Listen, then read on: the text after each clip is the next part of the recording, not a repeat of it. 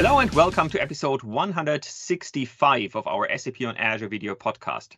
Today is October twenty-sixth, and together with Robert and Goran, we're here to talk about anything related to S A P and Microsoft. Hello, everyone.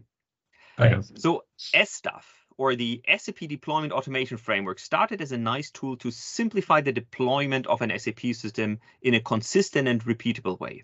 In the meantime, S D A F has grown into a huge project, is leveraged by the Azure Center for S A P Solution, and actually also by a lot of customers and partners.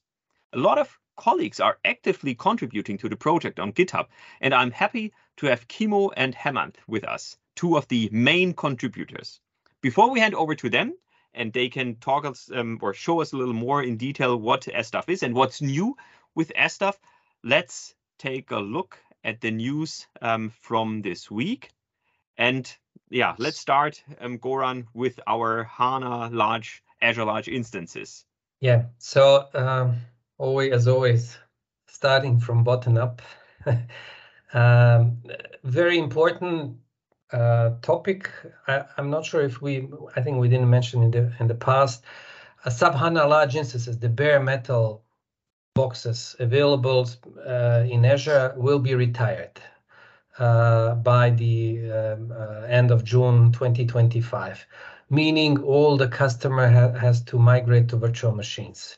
So that's a very important news, and also important for the for the planning. I mean, there is uh, let's say how much, one and a half year. There is enough time, but still, it it is important to to to migrate. It's doable, uh, and. Uh, Actually, there are many benefits on the virtual machines, and we don't even, and from the size, they are extremely huge, the virtual machine, meaning there is no need actually even to have it, uh, the bare metal box, but definitely the V Ms are much more flexible and offer much more flexibility than the bare metal box. Yeah.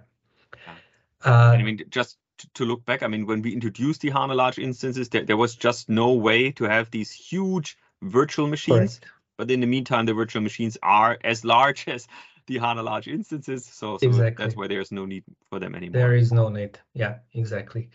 Um, the next one, very interesting, uh, from a Dennis Padia. Um, the, um, we were talking about the virtual machine uh, uh, scale set in the past. He was presenting this as an availability option. And in this blog, basically, he's officially talking about how to use V M S S Flex and Azure uh, NetApp Files, mm-hmm. or typically you would use for the HANA. Um, the long story, make it short, it's basically he's showing the way how uh, you can um, use, I mean, with the um, uh, uh, how you can use application volume groups for the HANA. Uh, and deploy them uh, using the zonal anchor V M, which is just mm-hmm. temporarily there. On one hand, meaning you also don't need in this context any kind of pinning of the D N S. On the other hand, um, uh, the virtual machines, the, the zonal virtual machine, which are part of the uh, V M S S Flex, also do not need any kind of pinning, you know. So he's just this, which is a great stuff, especially for me and Hemanth, because we are doing time to time the pinning process, and this is a great news. Uh, and customer have much more flexibility, because the meaning expectation here is uh, that uh, inter-zone latency is definitely good enough for the HANA, yeah. meaning sub milliseconds. Yeah, and no pinning, meaning no pinning, meaning. Uh, much more troubles in deployment, a lot, much more flexibility in resizing or, or updates or whatever, you know, because V Ms could move here and there. Yeah. Mm. So he described the process, how to do it. Um, and if customer would use the V M S S Flex and the E N F, um, this is the way how to do it. Officially Perfect. Supported. Yeah. Cool. I think that, yeah. The next one is from the Robert also. Yeah, okay. This is uh, uh, interesting. I think uh, we have a, uh, I think it's uh, already known that we have these reserve instances for virtual machines. So if customers decide to run virtual machines twenty-four seven, for example, then they can decide, okay, to, to somehow commit to one year or three year. And of course, uh, we have today till end of this year, that was the plan announced uh, this year, that we will have this option, this exchange policy option, flexible till end of this year. Uh, the, this exchange policy flexibility means that I can, for example, switch uh, reserve instances uh, uh, contract from E-series to M-series, or have a bigger M-series. And so this called flexibility inside the exchange policy. So we previously announced that we will have this support till end of this year. So from first of January next year, we will not have that anymore. Mm-hmm. And now we postponed that date to first of July. So that means till first of July, customer can still use this old exchange policy, which means changing from one virtual uh, machine type to another virtual machine type, or go scale up, scale down. But again, till July first. Why we did that? Because now we have a third option already more than one year, savings plans. So savings plans is much more flexible than reserve instances. So if customer needs something like dynamic environment, I don't need something twenty-four seven, or I am not sure what I will uh, uh, use in next following months or following years, then savings plan is be better fit than reserve instances. So this is the reason why we are somehow canceling this this flexibility in that uh, reserve instances exchange policy. But it's very important that we now extend that to till July first, yep, next year. Perfect. Cool. Great. Thanks for, for, for these updates. Um, so, so now that we have the infrastructure covered, let's go up the stack. And um, the, the first thing that I quickly want to highlight is a nice video, the ABAP story. It is in German, um, but actually it, it provides a nice look back on um, how ABAP came to life and why ABAP is, is so cool. You can see there, there are some cool screenshots there. It's it's a five minute video. It's um, it has um, so, some interviews with some very well known colleagues from S A P. So if you if you have five minutes, just take a quick look. It's it's it's really nice to to see and to be reminded of of the history of ABAP. So it's a it's a nice uh, video. And um, so this basically talking about the past, and I mean also some some things in in, in the present. But if we um, move up to to the very recent um, present, um, Mona Lisa Biswal, she um, she she was also um, already. No, we didn't have her on the show, did we? But but we we had uh, colleagues of her, and and we talked about her because she had released an um, a, a plugin for S A P G U I. Um, that uses Azure OpenAI to help you with code completion. So, so basically a GitHub Copilot for ABAP, and and she had shown this us in in the S A P G U I, and and now it's also here in Eclipse, and and she's done a, a really nice job there. So everything is documented on GitHub, so you can really go into GitHub and download all the required files, and then you you have here um, this generate code um, plugin in in Eclipse. She has some nice videos that show you how to get started and how this looks like. So if you are using Eclipse, if you want to um, test how um, Azure OpenAI can help you in developing um, ABAP, then uh, check out her blog post. It was just released. Um, I think there's already a lot of excitement around this. Um, everything is in, in GitHub. Uh, so if you can, you can also contribute there. Another thing that just happened um, yesterday, um, the, um, uh, Charles Lamanna and the, um, uh, yeah, it, it says here Dynamics, but it's also the Power Platform um, team. They have these, I think, um, twice a year. They have the um, business application launch event where, where they talk about new functionalities and stuff like that. And um, just yesterday, they they talked about the new enhancements in, in Dynamics. But, but honestly, for me, it's much more interesting to look at the uh, Power Platform things. And there are, I mean, A I is everywhere. That, that's one key thing. But but the cool thing is it's not only A I. There are a lot of other um, new functionalities that are introduced in the Power Platform. So Power Apps, Power Automate, Power Virtual Agents, Power B I. Um, we, we, we will spend, I think, um, at some other point, uh, a little more time on this because there are some really, really cool things um, already announced. And actually, Ignite is coming um, up, and I, I've already seen a few other things that will be uh, showcased there. So uh, th this will be also really, really fantastic. The last thing that I quickly want to mention, um, Michael Mergel was on the show before. He, he talked about um, his uh, Teams integration and how from Teams you can actually um, manage certain S A P tasks like unlocking a user or uh, um, um, checking a job status and, and, and stuff like that. And now he has created here um, this, this GitHub repo where he outlines all the steps um, to get this working. So, so how can you get started with Power um, uh, Power Automate? How what are the things that you need to configure to integrate this in, into into Teams? So it's a really um, nice documentation on um, on on how to get S A P management basis tasks potentially um, in in a chatbot in Teams. Good. And with this, um, we're done with the with the news from um, this week, and we, we can um, hand over to, to our main guests. Um, before we go into the topic, um, Kimmo, Hemanth, can you quickly introduce yourself? Um, what do you do at Microsoft? And yeah, just talk a little about yourself. Sure. Yeah, so my name is Kimmo Forss. I'm based in Helsinki, Finland. What I do at Microsoft, so currently I'm the, the development lead for the S A P Deployment Automation Framework. So that means writing code, helping customers, doing documentation, all of the fun stuff. Cool, thank you. Hi, I'm Hemanth. I'm part of the Customer Solutions and Incubation team, um, the Q A on the S D A F, and also write code, help customers deploy uh, their landscapes using S D A F. And also have the charter of the innovation and incubation on the Customer Solutions and Incubation team. Perfect. Good. And, so, Hemanth, Hemanth, you forget the most important part, your colleague of mine, you know. Yes, yes. that's, that's the most important thing, yes. Perfect. So, so we, we already had a session about S D A F in the past, um, but maybe it's good um, to start with a with an overview Um, to, to just quickly recap and um, yeah, basically give an introduction on on what um, S D A F actually is. Yeah, that sounds like a really good plan, and um, uh, I hope you can see my yes. screen. Yeah.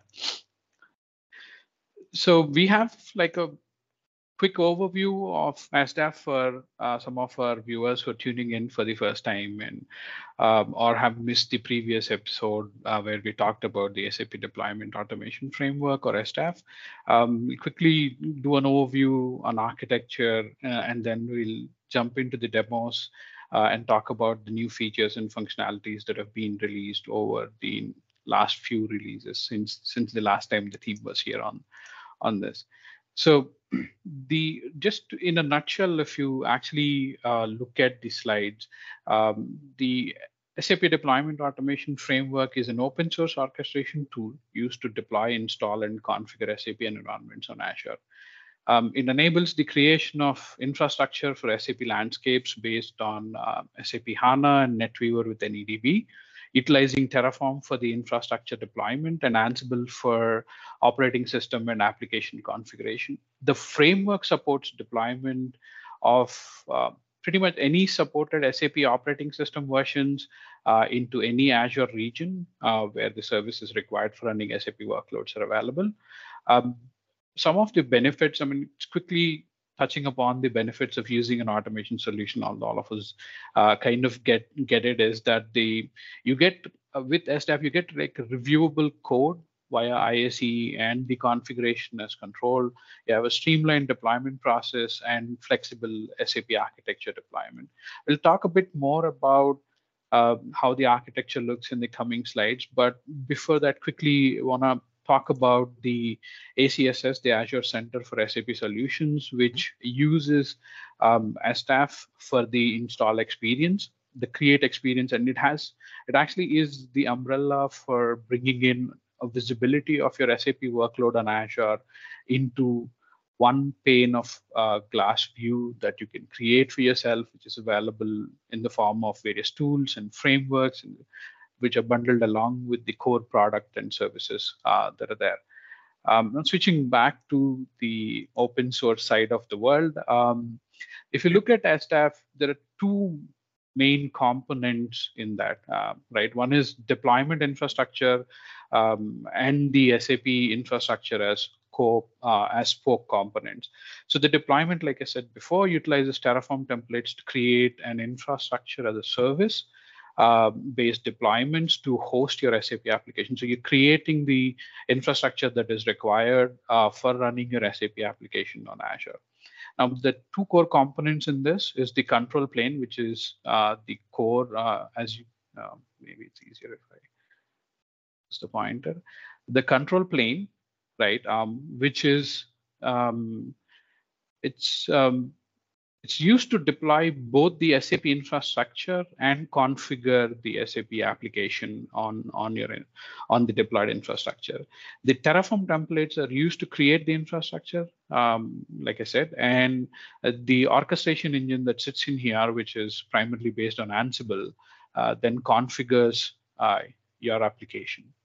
The second part of it, uh, also the control plane houses the deployment infrastructure uh, from which other environments are deployed, like your workload zones, right? Um, which And it provides various services like your deployment agents uh, for running your Terraform deployments and Ansible configuration, persistent storage for your Terraform state files, which are required for you to actually come back and review if there is a drift in the infrastructure, and uh, a persistent store for your S A P uh, software that you download, and an Azure Key Vault to securely store your deployment credentials and the configurations for your uh, web application. Now, the process involves the use of the the control plane V M to run orchestration scripts, including uh, deploying the Azure resources via Terraform. They also serve as the Ansible controller. So you can have like more than one control plane V M or one more than one deployer that is actually configuring your or managing your infrastructure.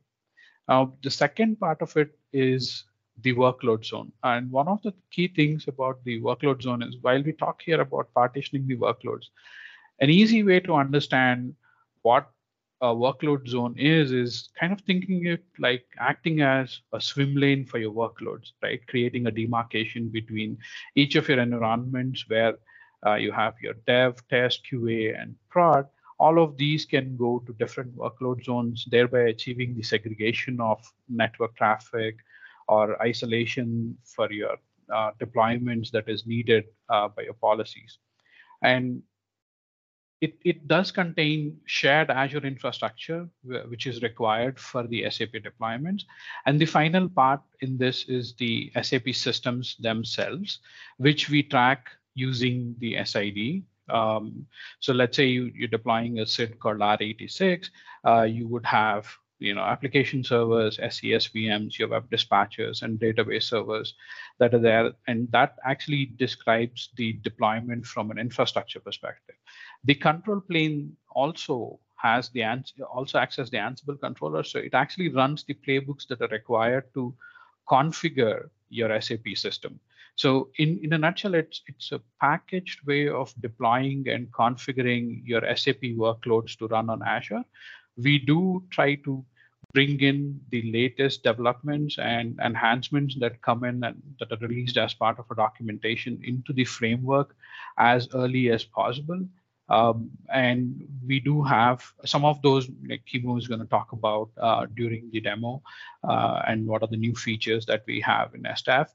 Uh, but essentially, uh, to sum it up, it's, it's an open source package solution which you can use to deploy and configure uh, your S A P applications on Azure. And I think what you just said, it is open source. So, so all the code is on GitHub. So if I'm a partner, if I'm a customer, um, I can take it. First of all, I can exactly see what is happening. So if I want, um, I, I can really take a look at um, how you do it, um, what's being deployed and so on. But then I can also just take it if I'm saying this is great, but I want to do X, Y, Z on top, or I want to change some things, then I can just fork um, the repo and then I can do my own things and, and adjust it as I like. Yes. One of the things that um, helps us with some of the customers uh, who really want that kind of customization is that they usually fork the repo to their own internal projects and customize it to their own needs. We have a few customers in Australia who built their own um, bombs to deploy. We talk. We will talk about bombs in, in mm-hmm. the later slides, uh, which is essentially an application manifest, right? So they, they've built their own custom bombs to extend the solution to deploy other S A P products um, right? Which which they needed on or they needed to deploy on their landscape. And there are customers who do things like, hey, we don't want to go with the standard deployment process. Like we don't want a deployer to be a V M, but we rather want it to be running in a container. Oh, okay. Uh, the, yeah, the solution the uh, the solution is extensible. Uh, we'll talk like that's a good segue into the next slide where we started off Uh, with the foundational building blocks where you had this Terraform, Ansible, and you know custom images, et cetera, that are available as discrete building blocks. So the the framework itself is modular in that each part or each component can be extended individually. You don't have to, um, let's say, you know, deploy the um, deploy your infrastructure using the framework. We do have a lot of customers who who who bring in the infrastructure and then configure it using S D A F, right? Um, A C S S is a good example. They don't use Terraform, um, to my knowledge, to deploy the infrastructure. However, they configure that infrastructure using Ansible. It's similar to what some of our customers do. If they're more familiar with a different infrastructure deployment technology um, or a different I A C uh, Uh, tool that they want to use, they can bring that in. The nice. orchestration layer that we have right now is Azure DevOps. We do have customers who don't use Azure DevOps. They orchestrated using different uh, tooling. Um, mm-hmm. It supports that as well. So the evolution of S D A F actually shows that you know we have achieved a level of execution maturity where the user experience, so to a point where we can focus on the user experience. Um, rather than worrying about if the uh, the orchestration layer or the foundational building blocks are set properly. It's kind of like what Will says, right? Like, um, you know, protect the trunk and then, you know, the leaves grow themselves. It's kind of like you branch out into different use cases and different scenarios if the foundation is solid. That's what we have with S D A F, is that the foundational building blocks we have are solid. Um, we do keep improving them, adding new functionality, uh, finding bugs and trying to fix them and all of that, which is B A U, business as usual. Uh, but at, at, at this point, we are at a level where we can focus on improving the user experience by providing them more and more uh, ways to easily configure and deploy uh, the infrastructure. And Hemanth, as far as I know, um, as you mentioned, okay, it's a different operating system, different databases, different S A P versions, and different S A P deployments model, meaning from central system on one V M distributed up to high availability across the zones, meaning those stuff could be used from dev tests, which generally do not require H A, from a customer size up to the prod system, which that do require an H A typically, right? Yes. Correct. Yeah, and one thing that I wanted to add in the open sourceness is that we also have customers who who've taken the code base and extended that and then provide pull requests to actually give that I P back to that us, is. which is actually how ah, open yeah. source should work, because that actually it's great for us because we get new capabilities. It's also great for the customer because they don't have the, their T C O for their solution goes down because they essentially they build it, but then they hand it over for us for maintenance. So it's it's actually working really well in that sense as well. Yeah, actually, yeah. I when I checked the GitHub repo yesterday, um, I, I remember the, the first time we talked, I think, Kimmo, you were basically the only contributor. Um, maybe there were two yes. others or something like that, but you were the main one. And now I saw that there are like twenty people, more than twenty people that have already contributed. Yeah. And so so I, it's it's clear that there's a lot of momentum yes. also from others with this. Yeah, and uh, you mentioned extensibility. So one of our goals is to try to build hooks into the orchestration so that uh, if you have a business case, let's say that you have uh, you need to do install an, an antivirus agent. Like we wouldn't in S D A F have the ability to, to deploy all of them because there's so many. Mm-hmm. But what we're actually providing are hooks into the orchestration where we can essentially have pre or post tasks Right, so yeah. we could do, the customer could have some specific steps that they want to do after like the database is installed. They could run their own, we, we could have our orchestration actually run their Ansible playbook, which would configure Azure backup for them as an example. Nice. So with that extensibility, we are like, we would like to minimize the, the number of times where the customers have to clone it and make changes in our code. We would like to have those those entry and exit points that we can extend so that we become a kind of plug and play type of orchestration flow. It's truly kind of like providing a framework that is modular enough that it can be extended without touching the foundational building blocks. Yeah, so coming back to the U X, so we have the demo. So one thing that we realized, so can I take over the screen and, and start yeah, doing some demos? Sure, Kim.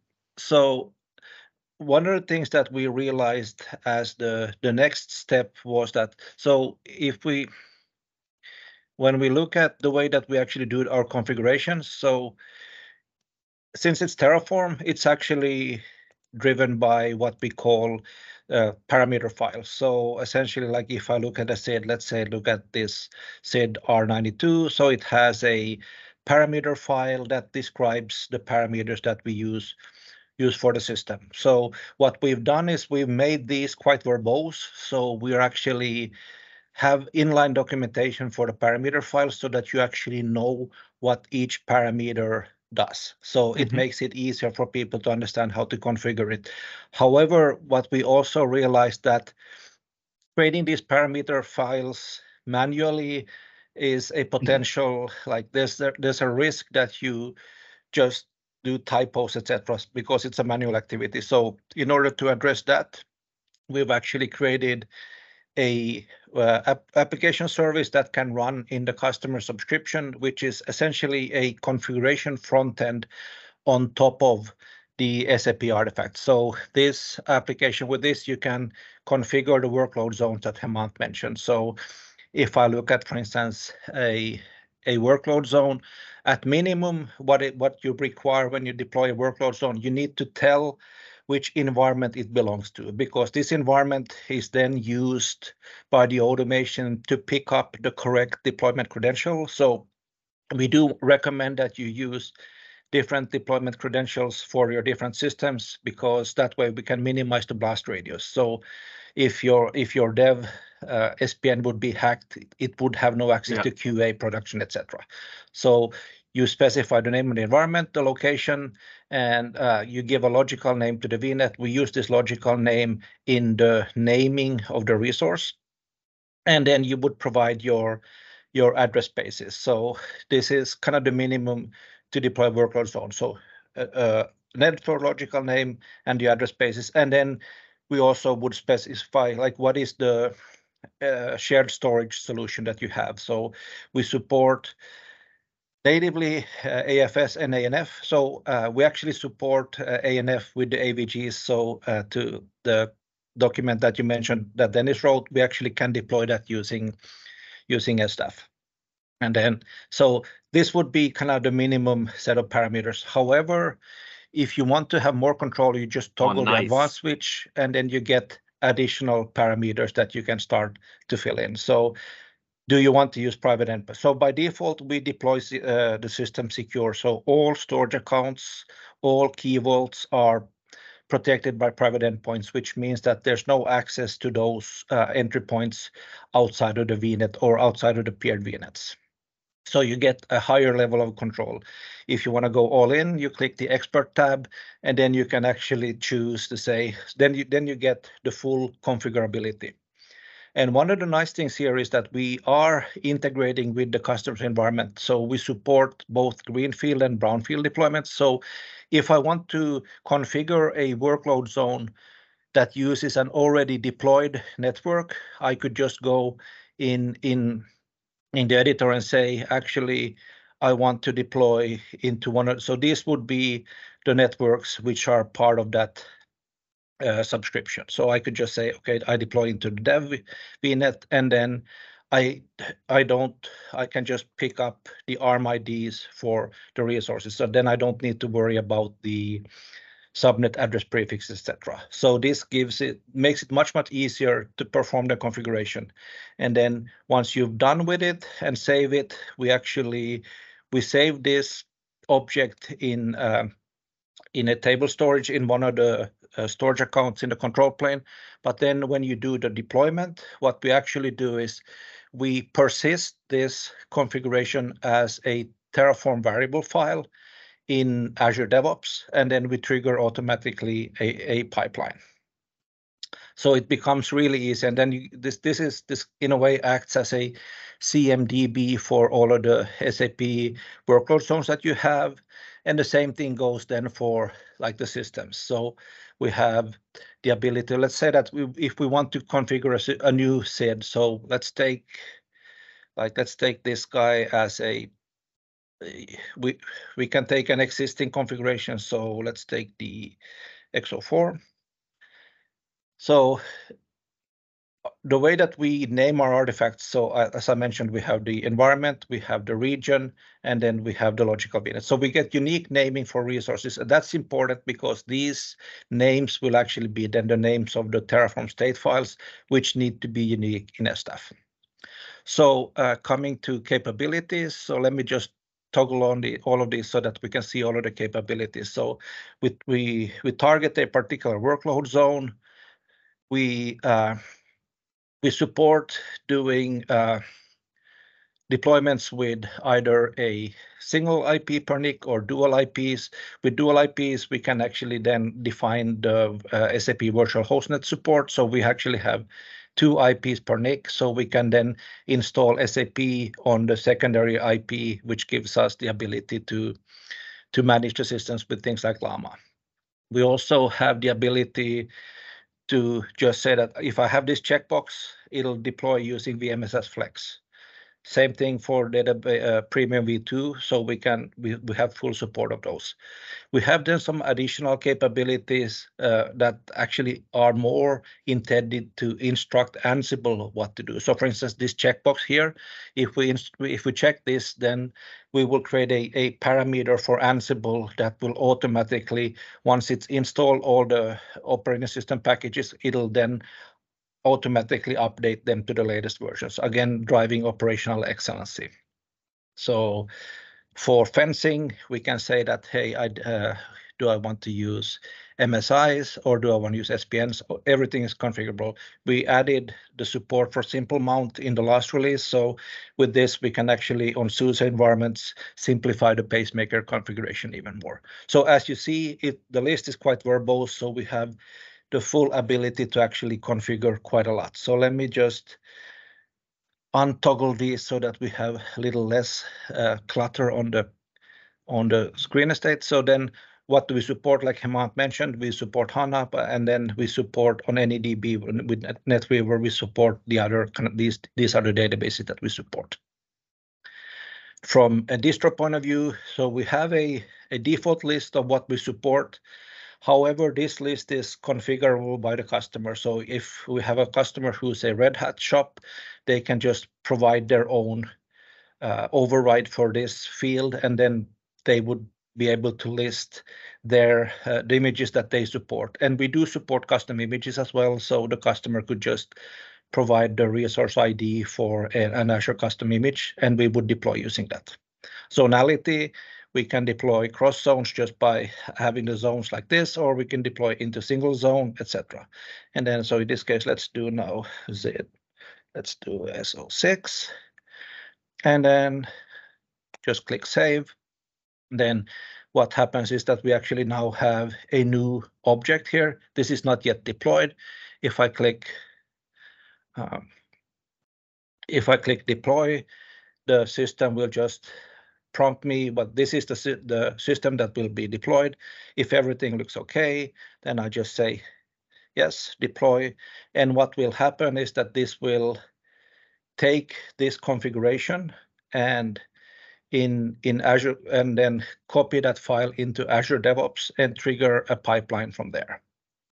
So if I go to Azure DevOps, so this is how the kind of the, the, from a DevOps point of view, we have the pipelines and we have the configuration files. So if I would go into DevOps, go into repositories, We have a, a hierarchy for like the different artifacts for the deployer, for the workload zone, for the library and the system.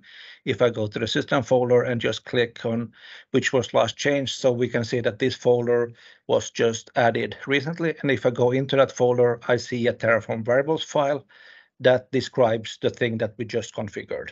And then if I would go into pipelines, what I would see is that we just triggered off a, a deployment for that X O six S I D, and in DevOps I could go in and check if I wanted to. We the, the benefit of DevOps is twofold for us. It gives us the execution engine.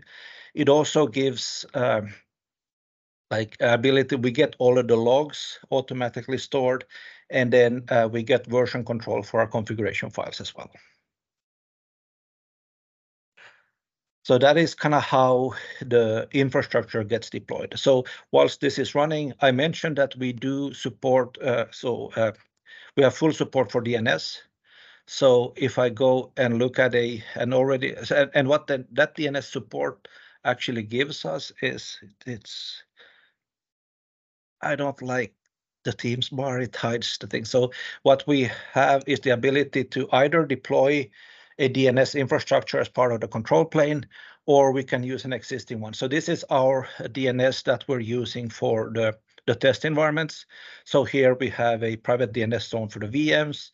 We also have private D N S zones for all of the uh, pertinent resources. So for all the file shares, all the storage accounts, all the key vaults. So if I look at, for instance, the private D N S zone for key vaults, so these are all of the S D A F based key vaults, so for the different workload zones, so just for the, the test one, for the Q A one, et cetera.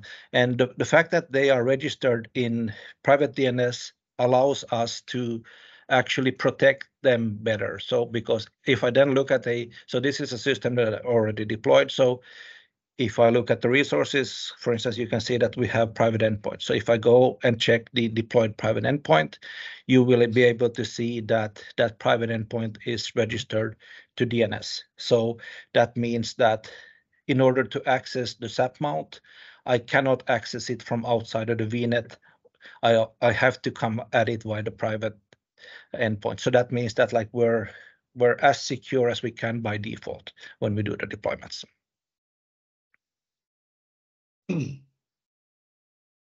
That's really, really cool. Um, when I, I mean, this has now really grown to a very, to an expert tool, I would say. um, so is, is now Azure DevOps a hard requirement for this, for example? Because I, I still remember when I just um, opened my Azure C L I and then I, I just executed, uh, or I, I, I just ran Terraform and then Um, it worked, or um... it, it's not a hard requirement. So you can you can still do, if you want to deploy it kind of the old school way, is we have essentially two parts. So like, and in the documentation we have tutorials for both. Mm-hmm. So you can use DevOps to do it, which actually gives you the web app and other. But if you want to use uh, a kind of more traditional approach, you can still uh, deploy the the environments using our, our shell script. So we have a tutorial and we can provide the links to all these where yeah, you actually, yeah. if you follow through this, you can actually get everything deployed automatically for you, and then you can configure it. And what we do, one of the challenges with that we're trying to overcome with uh, Azure DevOps is that if you're doing your deployments from a just a virtual machine in Azure, what mm-hmm. happens? And if you have all of your configuration files on that V M, what happens if that V M goes down? Mm-hmm. Then you would lose your configuration files. So one of the things that we added in the release that we are releasing this week is the ability that for, for those scenarios, actually take those T F Rs file and copy them into a, a storage account so that we actually keep a copy of them available as well. So we're Like a lot of the things that we've done in the latest releases have been focusing on operational excellence and making yeah. sure that we're building in uh, operational capabilities like D R, et cetera, in, into the framework so that it, it's more resilient. Really nice. Well, yeah, Kim, maybe to both of you, I mean, this is a lot of work and this is a lot of things that you can do, installations end-to-end are complex stuff, and of course it does help. However, because there is a lot of stuff, and this is an open source as well, people are contributing, how you are handling support, how that support works in an open source world here, you know. I mean, I, I imagine when everything is pink and green and works, all is good, but. So uh, the way that we, so actually we're, the thing that gets, the code that you find in uh, the public repo is actually being validated and tested by a joint venture that we have with the A C S S team. So uh, we do a lot of the development work in an internal repo, which we actually, before we release it to the to the public repo, we have a bunch of quality gates that we go through. So for instance, any changes into the Ansible will be validated by the A C S S team. They will run tests in the Canary environment to deploy like HANA using the, all of the supported configurations that they have. We will do, before we do releases, we will make sure that we validate that we can do the uh, the full installation. So like the, the NetWeaver, N E D B, Uh, configurations that we have. So with that, we're we're fairly confident that when we release things, that there shouldn't be any mm-hmm. major issues. Of course, because we have so many permutations now with A N F, with A F S, with uh, Premium Storage V two, mm-hmm. with V M S S Flex. Of course, things could happen. So we do have then uh, GitHub issues is the preferred way for customers to raise issues, and then we will try to address them as quickly as we can. Nice. So uh, I think we, since we still have like fifty minutes, Hemanth, do you want to talk through the the actual S A P and the conf uh, installation part and the configuration as code part? Sure. Now, let me share my screen again.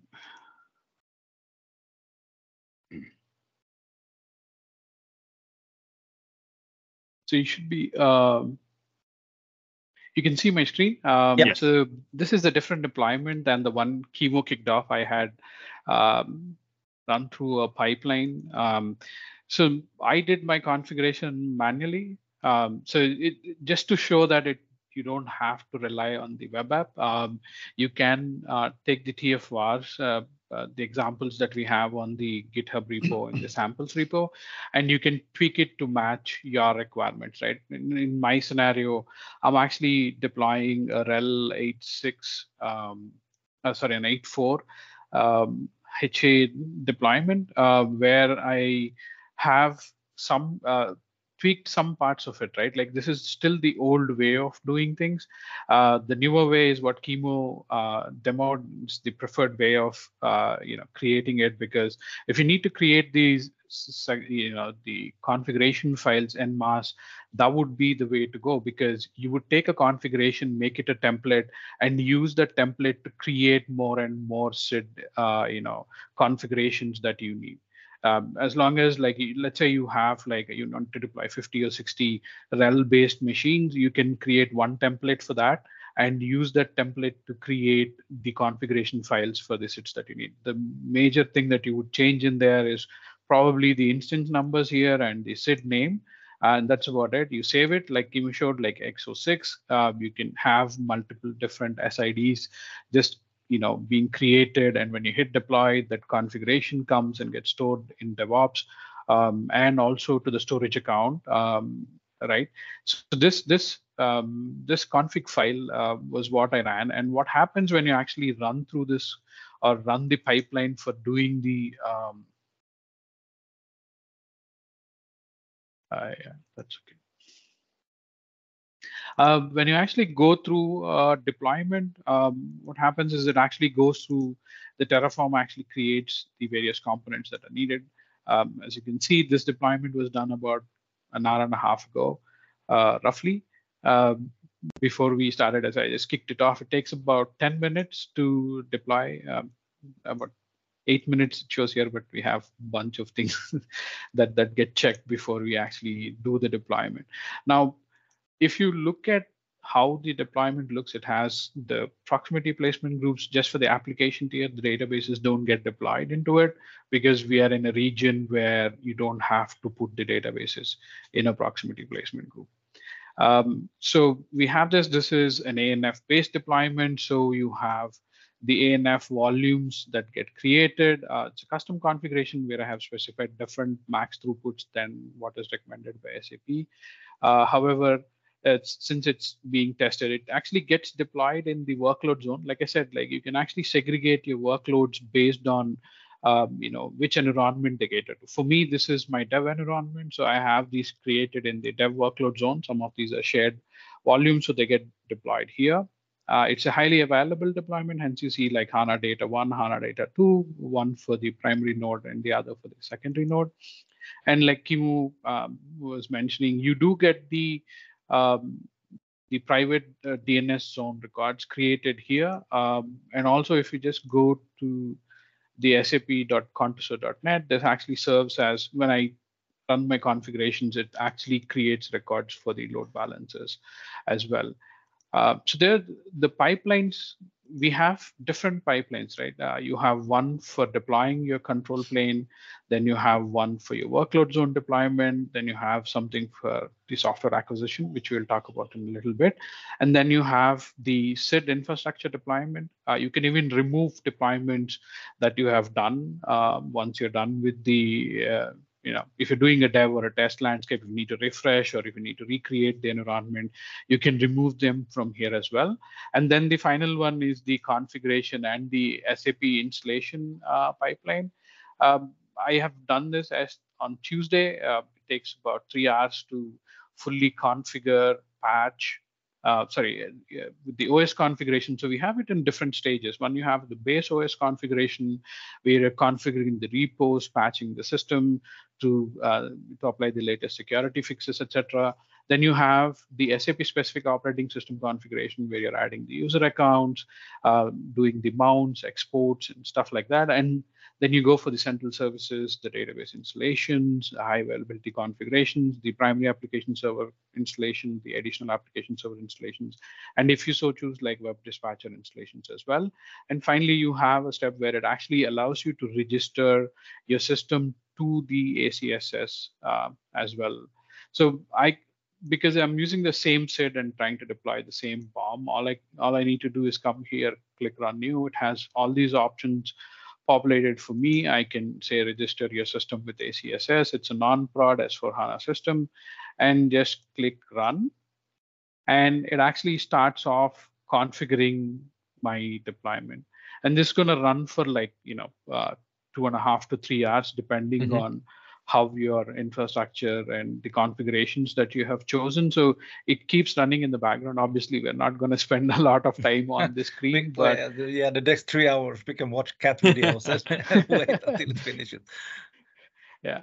Um, just being conscious of time, what we can do is actually quickly take a look at the resources that are available uh, from an S D A F uh, perspective. The technical documentation is available on the Microsoft documentation site uh, for S D A F. Uh, you, the short U R L would be a k a dot m s slash S D A F. Uh, and the GitHub repository uh, is available under GitHub Azure S A P hyphen automation. It's the, this is the main repo where we work. Uh, or really make releases uh, on this repo. So if you go to the S A P automation slash releases, you have all our latest release information available there. Um, the one thing that we have talked about um, a little bit, but we haven't actually touched upon uh, in the conversation, was the B O M, right? A bill of materials is essentially, um, how does S D A F actually configure the S A P uh, application on your machines? So what we do is we rely on something called as a B O M. It's essentially um, how do I, it's an application manifest, right? That that is used to um, configure um, uh, configure the application. So it it actually it's a structured organization of all the materials that are required to run an S A P installation on your machine. Now, while the process is automate, you have a pipeline that allow that helps you to download these components for you. You would need to provide your own, you know, username and password, uh, and you should have the authorization to download the relevant components from S A P. That's the important piece. But for you to create the B O M, it's kind of like you go to the maintenance planner, right, and create a new system, and then you know see see that, hey, these are the components that I need to deploy if I need to configure a NetWeaver or an S four HANA system, and you essentially roll it into a YAML file. So you need to locate and download the relevant S A P installation media. And this is mm-hmm. crucial as it gathers all these necessary files required for the S A P installation and allows the framework to actually do the installation on your behalf. Right? Um, you could roll your own B O M, which some of our customers have done for components that, you know, we don't have the samples available with us. Uh, they, what they do is um, one thing that they need to do when they actually are creating a custom uh, bill of materials is they need to create the I N I files that are required by S A P ends to actually run the installation for you. So the, there are two essential steps, like one, the acquisition of the media that is needed for you to install the S A P system. The second is the I N I files that are required for the configuration. And we do try to, you know, make it simple by allowing the customer uh, to actually uh, download these, right? And the the download software phase essentially reads the samples that we have and downloads them. Uh, if you need to extend that, like I said, the framework is modular enough that it can be extended um, to uh, install other S A P applications as well. So it allows you to actually download these, but you have to use your own S user password, and you need yeah. to have authorization on the portal to download this.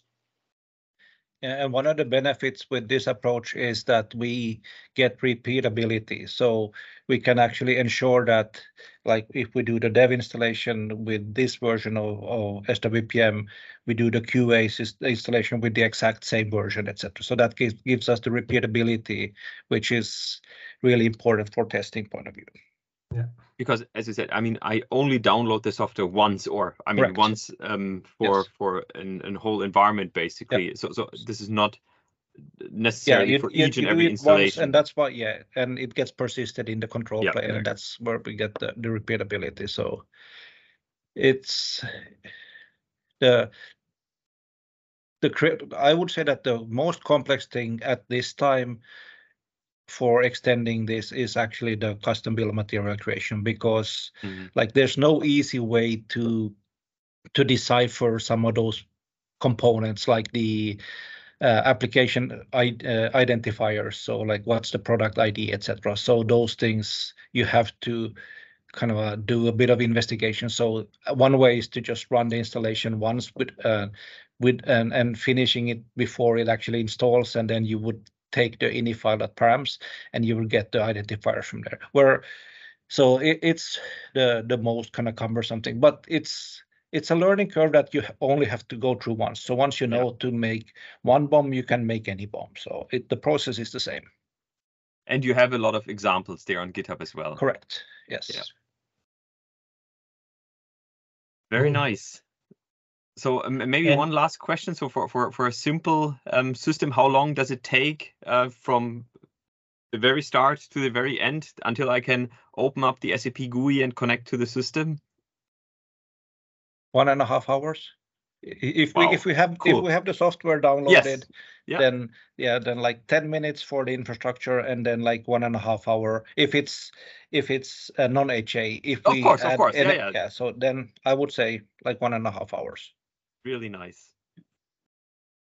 We try to stay within reasonable timelines. Yes. For uh, standard installations. I mean, uh, one and a half or three hours is still great. yeah, the, the, the main challenge is, is like S A P is not really a very automation friendly product in that sense that like the you have to wait if you have to kind of um, when you're setting up your high availability, like how to validate that all of the services up and running, et cetera. Like there's no good A P Is. You have to like you can't use the traditional ways. You actually have to understand a bit of the underlying foundation, how S A P works, and that's why I'm so happy to work with you guys who know that. So. Oh, perfect. Well, um, Kimmo, Hemanth, thank you so much for this this great overview, um, this this update. I think there there's some really cool new functionalities. I I very much like this um, configuration editor. I think that makes it really much easier than scrolling through all these Terraform files. So I I think that that's really fantastic. So thank you very much. I, I hope a lot of our um, listeners, viewers, um, take a look at this and and test it and provide feedback, and then. Maybe in another few months, we can have another update from you with, with additional good. New cool functionalities. Yes, definitely. Yes. Perfect. Sure. Thank you so much. Thanks Talk to you soon. Thank, Thank you. you. Bye. Bye-bye. Bye.